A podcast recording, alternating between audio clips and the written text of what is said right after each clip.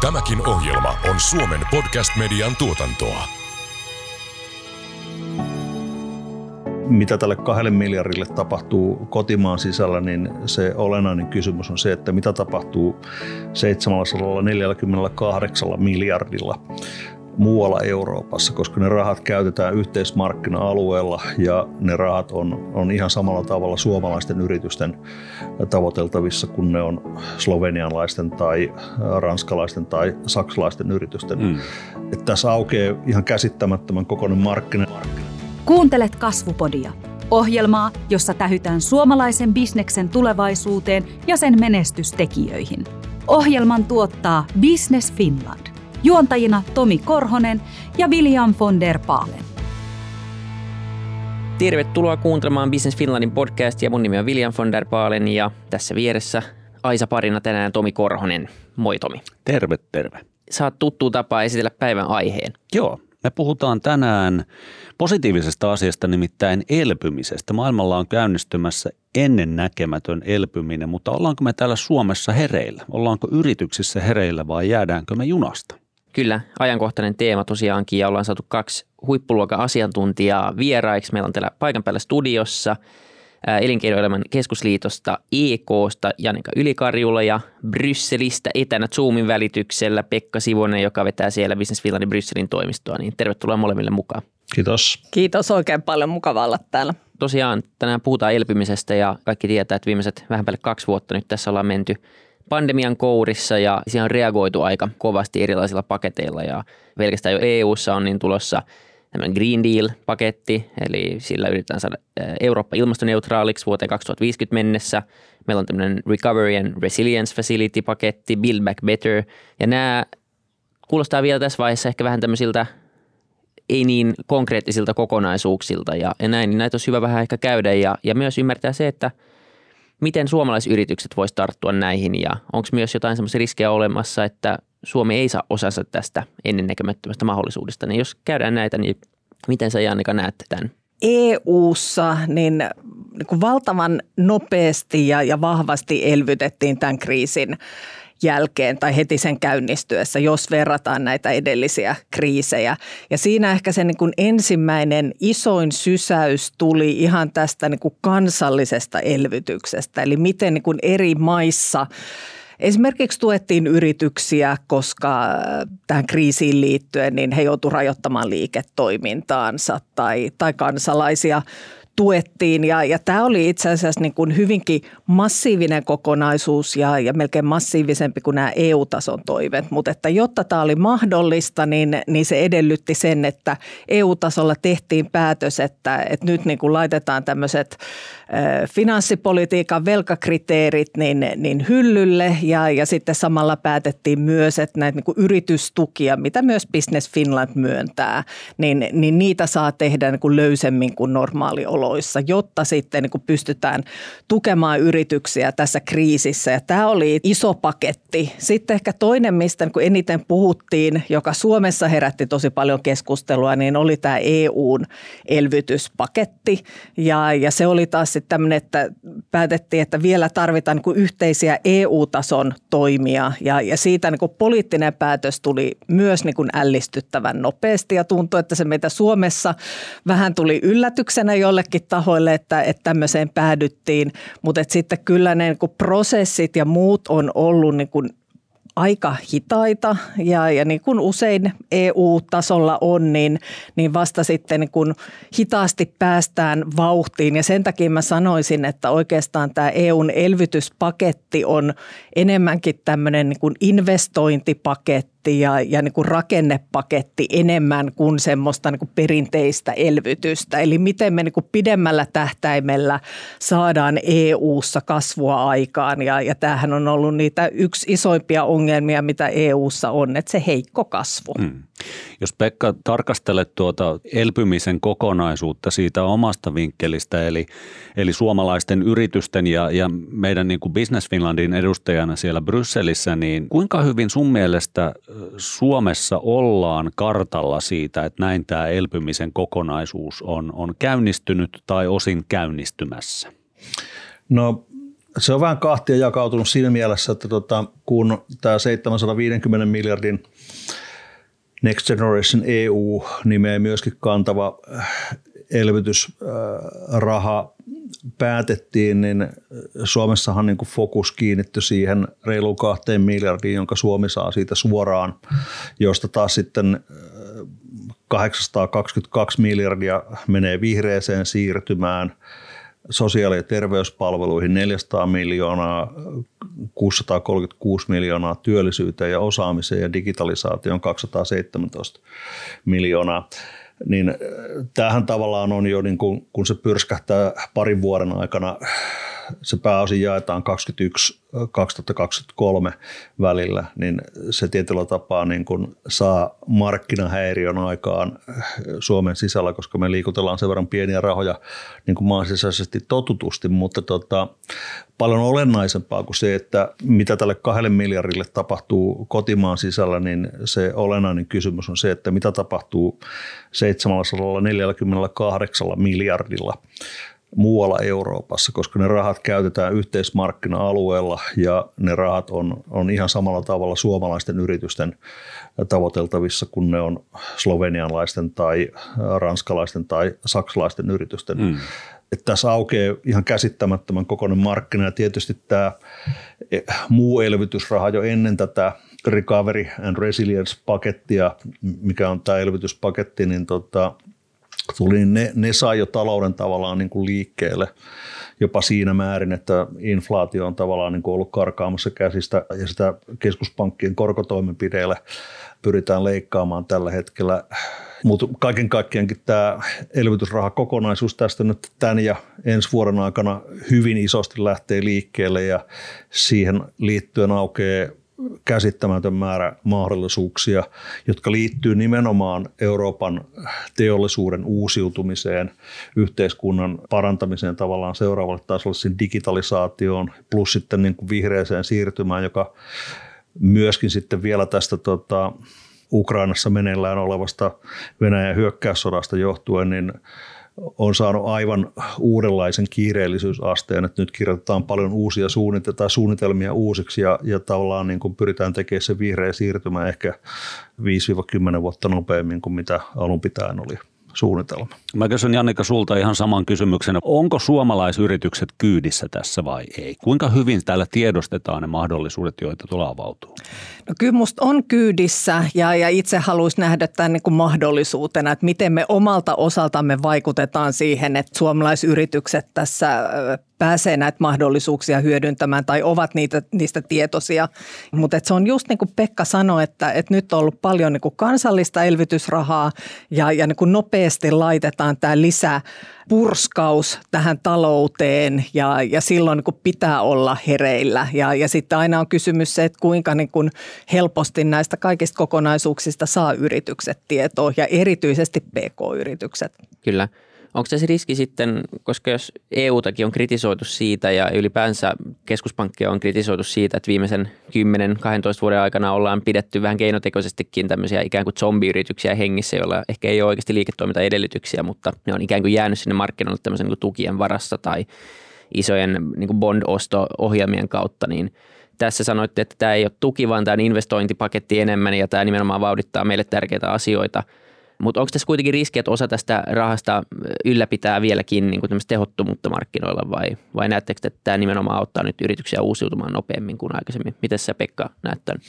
Kyllä mä näen tätä en, enemmän niin kuin jälkimmäistä, että parantaa eurooppalaista kilpailukykyä. Totta kai tässä on, niin kuin, kun kansallisesti jokaisessa EU-jäsenmaassa niin kun tulee suuria määriä rahaa, niin on siinä tietysti sitten myöskin tota, jokaisessa maassa on tavallaan niin kuin rahaa menee myöskin sellaisiin asioihin, joilla ylläpidetään maailmaa, jota ei kohta muutoinkaan enää ole.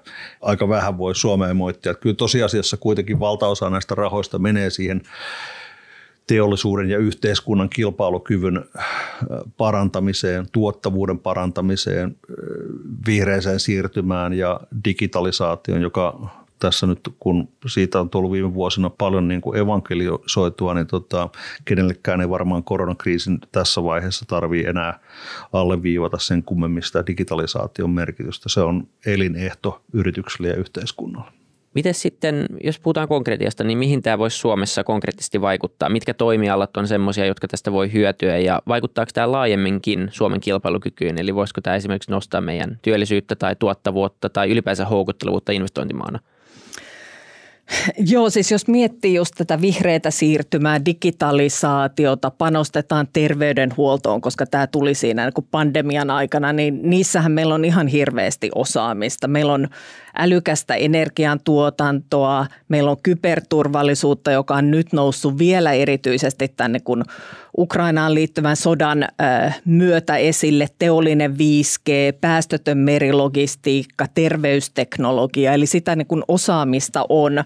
Et tällä hetkellä musta arvioidaan, että näihin niin kuin puhtaisiin ratkaisuihin niiden osuus meidän viennistä on noin 20 prosenttia, mutta on puhuttu, että on ihan realistista, että, että jossain vaiheessa voi olla puolet. Ja, ja tämä niin kuin digitalisaatio, mikä Pekka toi esille, niin nämäkin niin kuin linkittyy hyvin vahvasti toisiinsa. Eli se digitalisaatio myös vauhdittaa sitä vihreitä siirtymää ja, ja toisinpäin. Ja, ja me niin kuin tarvitaan ihan niin kuin valtavia investointeja, jotta me niin kuin päästään niissä, kun puhutaan, että, että Eurooppa olisi ensimmäinen tämmöinen hiilineutraali tai ilmastoneutraali alue vuoteen 2050 mennessä. Ja, ja se edellyttää oikeasti niin kuin ihan todella mittavia investointeja ja ennen kaikkea niin kuin yksityiset sektorilta. On arvioitu, että se on 75-80 prosenttia, mikä pitää tulla yksityiset sektorilta. Ja, ja totta kai siinä se niin kuin julkinen raha, mistä tässä on kyse, niin se on niin kuin iso kannustin ja se on erityisesti niin kuin vihreässä siirtymässä. Meillä on paljon teknologiaa, mutta se ei ole vielä niin kuin kypsää markkinoille. Me tarvitaan erilaisia pilotointeja, me tarvitaan demohankkeita, mutta me tarvitaan myös sitä niin kuin tutkimus- ja innovaatiotoimintaa ja se on myös sellaista toimintaa, joka ei niin, niin kuin vääristä markkinoita. me ollaan aina varsinkin Suomessa huolissaan, puhutaan yritystuista, että, että, niin kuin, että pitäisi olla tasapuolinen pelikenttä, että miten nyt, mutta aina kun ollaan vähän kauempana markkinoita ja tehdään tämmöistä TKI-toimintaa, niin, niin silloin myöskään tämä niin kuin markkinoita vääristävä elementti ei ole niin vahva. Että kyllä tässä nyt niin kuin laitetaan niitä rahoja just siihen oikeeseen ja pitää huolehtia, että, että se tehdään fiksusti ja, ja riittävän nopeasti. Ja juurikin niin, että siinä samalla kun näitä elvytyspaketin rahoja käytetään, niin syntyy Euroopan äh, jäsenvaltioiden rajat ylittäviä äh, innovaatiokokonaisuuksia ja verkostoja. Et koska se, vaikka Suomessa on paljon viisautta, niin kyllä sitä löytyy muualtakin äh, maailmasta ja Euroopasta. Ja tota, tämä rahoitusmekanismi jos se nähdään oikein ja käytetään tämä mahdollisuus hyvin, niin sen kautta on mahdollisuus rakentaa – kokonaan uusia markkinointimekanismeja ja kanavia suomalaisyrityksille niiden teknologioille. Otetaan nyt vaikkapa esimerkkinä tällä viikolla julkaistu Microsoftin kahden miljardin euron palvelinkeskusinvestointi. Siinä on kysymys muustakin kuin ICT-teknologiasta ja serveriräkkien keskittämistä jollekin maantieteelliselle alueelle. Siinä on kysymys lämmöntuotannosta ja se on nimenomaan niin kuin tämän tyyppinen hybridiosaaminen, jossa digitalisaatio ja energia esimerkiksi lyö kättä, niin on aivan erityinen suomalainen erityisosaamisen alue ja tämä on yksi niitä syitä, mitkä sitten se, että meiltä löytyy tämän tyyppistä osaamista, jossa tota, palvelinkeskuksen ylläpito- ja käyttökuluja pystytään merkittävästi pienentämään sen takia, että se energia, joka on hukkaenergiaa lähtökohtaisesti, niin pystytään myymään toiseen kertaan toiseen käyttötarkoitukseen. Ja tämähän on, jos me katsotaan 2019 tilannetta versus 2030, niin vuonna 2019 meillä oli 2 prosenttia siitä datan määrästä, mitä maailmassa tulee 2030 olemaan. Eli tähän liittyy tämä tarve, mitä varten tämä Microsoftin palvelinkeskus Suomeen tulee, niin se on globaali tarve ja tähän liittyy käsittämään tämän kokoinen vientipotentiaali suomalaiselle osaamiselle. Kasvupodi. Kasvupodi. Palataan hetkeksi vielä elpymisen mukana avautuviin markkinamahdollisuuksiin, koska Pekka sä taisit tuossa alussa sanoa myös sen, että nämä on monessa kohtaa tietyllä tavalla kansallisia elpymispaketteja, että, että siellä on, on niin kuin korvamerkittyä rahaa kansallisille hankkeille.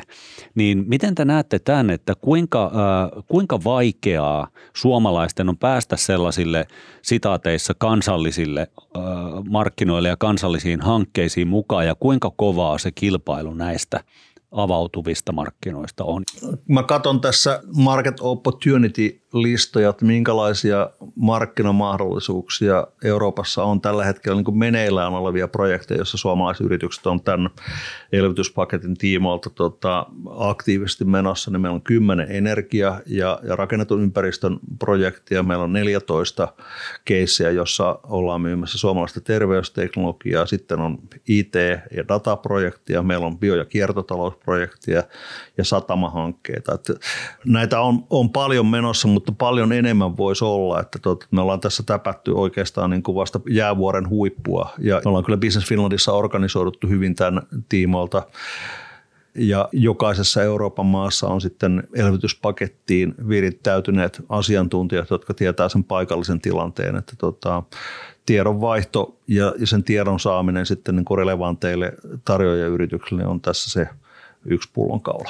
Ja tämä on semmoinen asia, mistä me ollaan esimerkiksi meidän pohjoismaisten sisarjärjestöjen kanssa keskustellut. Heillä on ihan niin kuin sama pohdinta, että miten he pystyvät mahdollisimman hyvin jakamaan sitä tietoa ja, ja niin kuin saamaan sitten nämä yritykset niihin keskeisiin kokonaisuuksiin mukaan, koska just Pohjoismailla – varsinkin tässä vihreässä siirtymässä, mutta myös digitalisaatiossa, niin, niin on paljon annettavaa. Ja, ja mä näen tämän myös sillä tavalla, että, että miten me näihin niin isoihin eurooppalaisiin hankkeihin saadaan myös se niin paras osaaminen, riippumatta tuleeko pienestä maasta, onko pieniä yrityksiä. Että se on mun mielestä myös meidän niin kaikkien etu. Jos ollaan hetki optimistisia ja, ja mietitään sitä, että mitä tämä iso elpymisen kokonaisuus voisi Euroopalle tarkoittaa näin pidemmällä aikavälillä, eli minkälaista tulevaisuutta näillä elpymispaketeilla ja, ja sen vauhdittamilla kehityskuluilla, on se sitten vihreätä siirtymää tai, tai innovaatioita ja niin kuin yritysten uudistumiskykyä, niin minkälaiseen asentoon Eurooppa on itseään tässä asemoimassa? No siis se on, on niin kuin kunnianhimoinen suunnitelma siitä, että, että me niin kuin uudistutaan. Meillä on niin kuin ratkaisuja tarjottavana niin kuin globaaleihin isoihin ongelmiin, ei vaan niin kuin EU-ssa, vaan, vaan niin kuin laajemminkin. Näytetään ehkä myös niin kuin esimerkkiä siinä, että, että miten vahvasti viedään sitä niin kuin vihreitä siirtymää eteenpäin, koska se ei niin kuin riitä, että me EU-ssa sitä tehdään, vaan meidän pitää saada muut mukaan. Ja siinä on tietysti tätä niin kuin ilmastodiplomatiasta puhutaan, mutta että, että eihän muissakaan maissa niin kukaan niin kuin tahallaan ilmastoa saastuta, vaan että niistä niin kuin ratkaisuista pitää tulla niin houkuttelevia ja, ja sopivan hintaisia, että niitä otetaan käyttöön. Niin, niin kyllä mä näen, että tämä on niin kuin globaalisti myös semmoinen niin kuin tarjoaa mahdollisuuksia. Ehdottomasti ja tässä niin kuin viiden lapsen isänä tota, täytyy todeta se, että meillähän on meneillään eksistentiaalinen kriisi, joka liittyy tähän ilmastonmuutokseen ja tota, se on niin kuin kerta kaikkiaan pakko pysäyttää ja sitten kun me onnistutaan se pysäyttämään, niin meidän teollisuuden alat ja, ja teknologiat on sellaisessa hapessa, että ne kelpaa kyllä muulle maailmalle myöskin sitten vientituotteena ja hyvinvoinnin lähteenä muun muassa Suomessa. Tämä on nyt kerta kaikkiaan vaan niin kuin, meillä ei ole mitään vaihtoehtoja, tämä on nyt hoidettava. Mä oon ihan samaa mieltä, että, että niin kuin muita vaihtoehtoja ei ole, että tähän pitää niin kuin tarttua, mutta että pitää muistaa, että tämä on vielä niin kuin suunnitelma ja, ja nämä on niin kuin hienoja tavoitteita. Me tiedetään, että EU-ssa tätä on tehty aikaisemminkin, että, että sen takia niin kuin vielä katse nyt siihen, äh, siihen niin kuin toimeenpanoon, että miten nämä hienot suunnitelmat saadaan toteutettua. Että tota, liian usein me tehdään hienoja strategioita, mutta sitten se käytännön toteutus on ehkä se, joka jää vähän niin kuin lapsipuolen asemaan. Huolettaako sinua Janika tämä toimeenpano? No kyllä mua vähän, vähän niin kuin huolettaa, että, että miten niin kuin tässä suuressa niin kuin kriisissä, joka tuli nyt uusi vielä tähän päälle, muutenkin oli tiukka aikataulu saada näitä asioita eteenpäin, niin, niin se, että elvyttämisestäkin on hyötyä, kun se tehdään fiksusti. Ja, ja se on mun mielestä tässä nyt se niin kuin keskeinen asia. Mä oon samaa mieltä, että mä oon ollut vähän skeptinen näistä ilmastokokouksista ja kopeista ja muussa, missä aika paljon ollaan vaan tehty tämmöisiä aika abstrakteja päätöksiä, mutta, ja ollaan tietenkin sitouduttu johonkin, mutta onko tässä kuitenkin merkittävänä erona se, että tässä on näin valtavan määrä pääomaa tämän takana ja tämän muutoksen takana, ja tietenkin se tarkoittaa, että meidän pitää onnistua niissä lainojen jakamisessa, tukien jakamisessa – mutta erona on ehkä se, että siellä on kuitenkin nyt massiivinen määrä pääomaa ja, ja tahtotila ja, ja se uhka on ehkä nyt vihonkin tunnistettu. Ja sitten samaan aikaan kuitenkin pitää muistaa, että Eurooppa ei ole ainoa paikka maailmassa, mistä nyt tätä tehdään. Jenkeissäkin on isot, isot infrastruktuuripaketit, Kiinakin pyrkii tähän. Et tuntuu, että nyt tämmöinen jonkin sortin kollektiivinen herääminen on tapahtunut ja parempi kuin herääminen olisi se, että tästä nimenomaan tulee kilpailuetu, että Kiina ja, ja USA ei halua jäädä Euroopan jalkoihin näissä asioissa, jonka takia sitten kaikki tekee tätä samaan aikaan. Mm just näin sen pitäisi tapahtua ja, ja nyt niin kuin aika ratkaiseva on myös tämä niin kuin Ukrainan sota ja, ja tämä niin kuin Venäjän energian tuontiin liittyvä, osittain liittyvä kriisi. Eli se, että, että miten me tämä hoidetaan, että kaadutaanko me eteenpäin vai taaksepäin, että lähdetäänkö me niin kuin tukemaan vanhaa, jotta me selvitään. Tietysti pitää ajatella, että tämä pitää jollakin tavalla tämä akuuttitilanne hoitaa, mutta että, että niin vahvasti uskotaan siihen vihreeseen siirtymään, tekemään, että, että niin kuin siitä ei luovuta. Että se on musta niin kuin aika sellainen ratkaisun paikka. Mutta kansalaiset tuntuu olevan niin kuin vahvasti tämän takana, kun tehdään niin kuin erilaisia kalluppeja. Mutta totta kai sitten me tiedetään, että, että vihreä siirtymä, se tulee näkymään energiahinnoissa, ruoan hinnoissa, tavaroiden hinnoissa.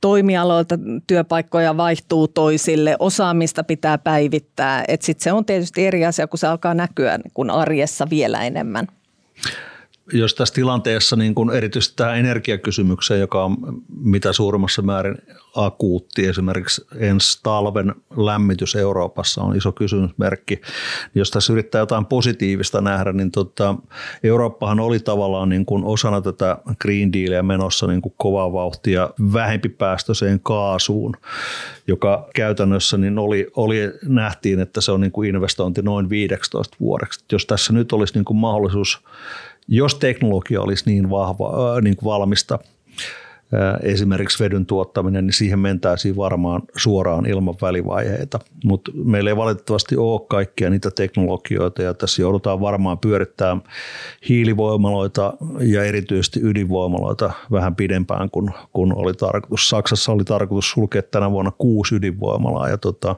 veikkaanpa, että se päätös tullaan pyörtämään. Palataan vielä hetkeksi siihen, siihen uudistumisen tematiikkaan, josta jo pikkasen tuossa puhuttiin. Niin kuinka te näette tämän niin kuin Euroopan jälleen kerran pitkän ajan tulevaisuuden kannalta? Että Euroopastahan puhuttiin pitkään, että me me ollaan asemoitumassa sellaiseksi ulkomuseoksi, jonne kiinalaiset ja yhdysvaltalaiset tulee pällistelemään, että tuolta ne lähti tuolta tota, Kreikasta ja, ja täällä oli Pariisissa vallankumousta ja muuta, mutta nyt ei ole pölyttyneitä patsaita. Niin ollaanko me tämä skenaario jo vetästy ruksit päälle? Meillä on aidosti niin kuin tämän, muun muassa tämän siirtymän kautta mahdollisuus siihen, että Euroopasta syntyy niin kuin maanosana uudistavia innovaatioita huomattavasti aiempaa arvioitua enemmän? No siis mehän ollaan sivistyksen kehtoja. Tietysti niin kuin tämä skenaario, jonka mainitsit tästä maailman suurimmasta ulkomuseosta, niin pitkäänhän me oltiin menossa sitä kohti, ja, mutta jos katsoo Eurooppaa tavallaan pidemmältä aikaväliltä, niin tämähän maaosa ja erityisesti Euroopan unioni on parhaiten kehittynyt silloin, kun se on kriisissä. Ja, ja kriisit on tavallaan niin kuin se menetelmä, millä tämä iso laiva menee eteenpäin ja tota, ei kukaan olisi uskonut esimerkiksi, että Venäjä vastaan olisi niin kuin viikossa saatu sellainen pakotearsenaali käyttöön ja tota, se mitä tässä on niin kuin tapahtunut viimeisen kolmen viikon aikana, niin EUn ja Naton välinen tavallaan niin kuin harmonia on löytynyt. Meillä on löytynyt ihan uuden tyyppinen transatlanttinen keskustelusuhde Euroopan ja Yhdysvaltojen välillä. Et mä, mä veikkaan, että tota, tämä aika, jota me nyt eletään, niin myöhempi historiankirjoitus varmaan tulee osoittamaan sen, että tota, tämä oli aika, jolloin mannerlaatat asettu uuteen asentoon. Ja Euroopalla on siinä kohti niin kuin vahva rooli yhdessä Yhdysvaltojen kanssa. Mm. Ja tämähän niin koskettaa kaikkia toimialoja. Että jotta me saavutetaan ne kunnianhimoiset EU-tason tavoitteet, niin se edellyttää to, niin kuin toimia kaikilta toimialoilta. Että se ei ole niin, että, että joku hoitaa homman. Ja, ja niin kuin tässä on just siihen uudistumiseen laitettu niin kuin paljon paukkuja ja kiinnostavaa nähdä, että, että miten sitten tämän jälkeen. Että EUlla on tämmöisen niin yhteiseen varojen käyttöön tämmöinen yhteinen EU-budjetti, joka on tämmöinen seitsemänvuotinen kokonaisuus ja siellä joudutaan aina vääntämään, että kuinka paljon tulee tutkimus- ja innovaatioasioihin rahaa, mikä sen osuus, saadaanko sitä yhtään niin kuin nostettua. Ja, ja nyt on ollut kiinnostavaa keskustelua siitä, että, että voisiko jatkossa tämä niin kuin EU-budjetti olla enemmän tämän tyyppinen kuin nyt tämä elvytyspaketti. Että siinä olisi niin paljon vielä tämmöinen niin kuin vahvempi uudistamisnäkökulma ja, ja tämä on tietysti sitä, mitä niin kuin Suomen näkökulmasta niin, niin vahvasti sinne ajetaan, mutta, mutta me tiedetään, että, että millaisia ne usein on ne neuvottelut, että siellä on myös, myös niin kuin muiden kokonaisuuksien ystäviä.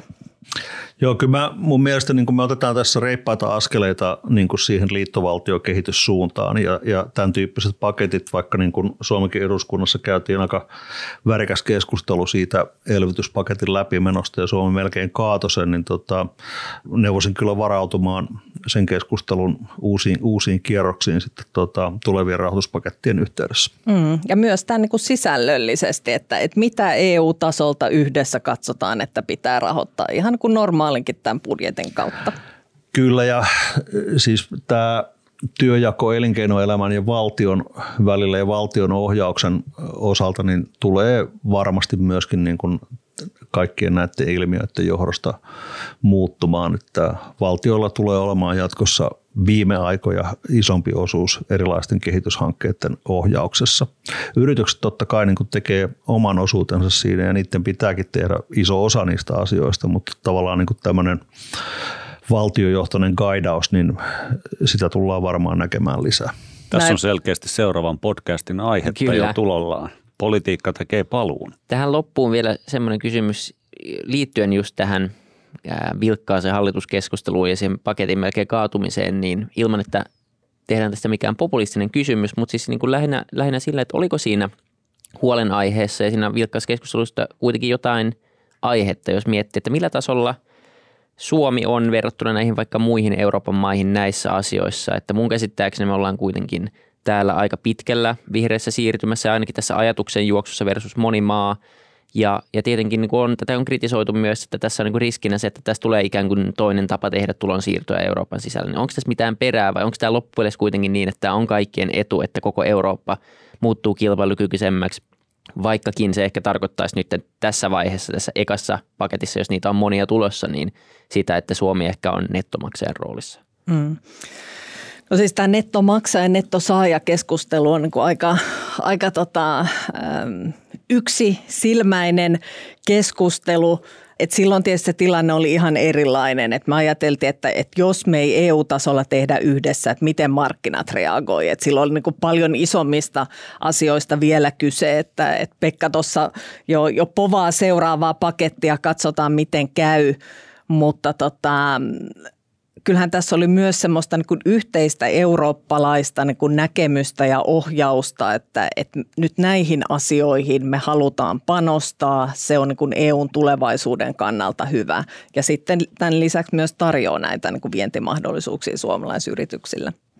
Joo, ja kyllähän tämä kunnianhimon taso niin kuin näissä tämän komission alueelle laittamissa ohjelmissa on, on oikeasti kova. Ja Eurooppa haluaa olla ilmastojohtaja ja innovaatiojohtaja puhtaiseen kestävään kehitykseen, digitalisaatioon liittyen. Ja tota, jos miettii sitten samanaikaisesti, mitä, mitä meillä on näiden ohjelmien lisäksi meneillään tuolla lainsäädäntöpuolella, niin tota, kyllä minusta näyttää kaiken kaikkiaankin siltä, että tämä maanosa tekee vahvaa paluuta.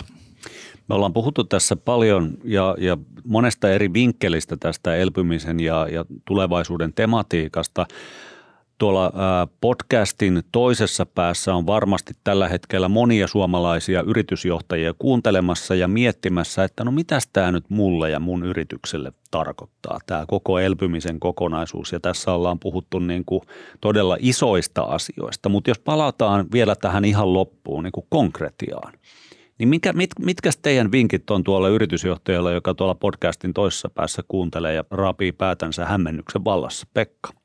No mä sanoisin, että tota, tämä tämmöinen European sovereignty, eurooppalainen riippumattomuus ja itsenäisyys teknologiassa, teollisuuden lajeissa ja digitalisaatiossa, niin ne kirjoitukset kannattaa tuosta reilun vuoden takaa kaivaa käsiin, koska nyt erityisesti niin kuin tämän Ukrainan sodan seurauksena ja tietysti jo, jo aiemmin niin kuin koronan vuoksi, niin Eurooppa tulee järjestämään hyvin, hyvin monet teollisuuden arvoketjut ja alihankintaketjut uudelleen. Ja Suomen kansantalouden ja kansakunnan kannalta olisi onneton tilanne, että suomalaiset yritykset ei olisi näissä keskusteluissa mukana.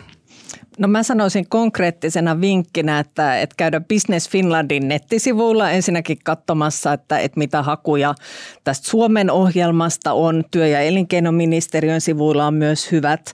Ja, ja sitten on tämä Market Opportunities-sivusto, jossa on taas niin vedetty yhteen näiden muiden maiden paketteja ja, ja samoin sitten – ulkoministeriön alaiset nämä edustustot, Suomen edustustot eri EU-maissa, niin mielellään auttavat yrityksiä tässä tilanteessa, että, että jos joku markkina erityisesti kiinnostaa ja ajattelee, että, että siellä olisi tarjota mahdollisuuksia, niin, niin rohkeasti ottamaan yhteyttä. Loistava kiteytys tähän loppuun, eli, eli rahoitushakuja on olemassa jo, käynnistyy, verkostoja on olemassa, käynnistyy ja rohkeutta. Sitä on ja tämän podcastin jälkeen käynnistyy. Eiks Ihan niin? mahtava kiteytys. Kun puhuttiin tuossa, että onko Suomi nettomaksaja vai nettohyötyjä, niin vaikka tässä elvytyspaketin yhteydessä niin kun näyttää siltä, että Suomi on nettomaksaja, niin sitten jos me mietitään sitä, että koko kansantalouden viennistä 80 prosenttia osuu tälle maantieteelliselle alueelle, joka on nimeltään Eurooppa, niin se on suomalaisten yritysten ja Suomen kansakuntana etu, että sillä Euroopalla menee hyvin ja ne taloudet toimii ja se vientimarkkina vetää. Juurikin näin. Näihin sanoihin on, on hyvä päättää, niin kiitos paljon vierailusta ja arvokkaista ajatuksista. Kiitos Janika, kiitos Pekka. Kiitos. Kiitos. Kasvupodi. Kasvupodi. Tämän ohjelman tuotti Suomen Podcast Media. Jos pidit tästä ohjelmasta, muista seurata Spotifyssa tai arvostele ohjelma Apple Podcastissa, niin muutkin löytävät ohjelman pariin.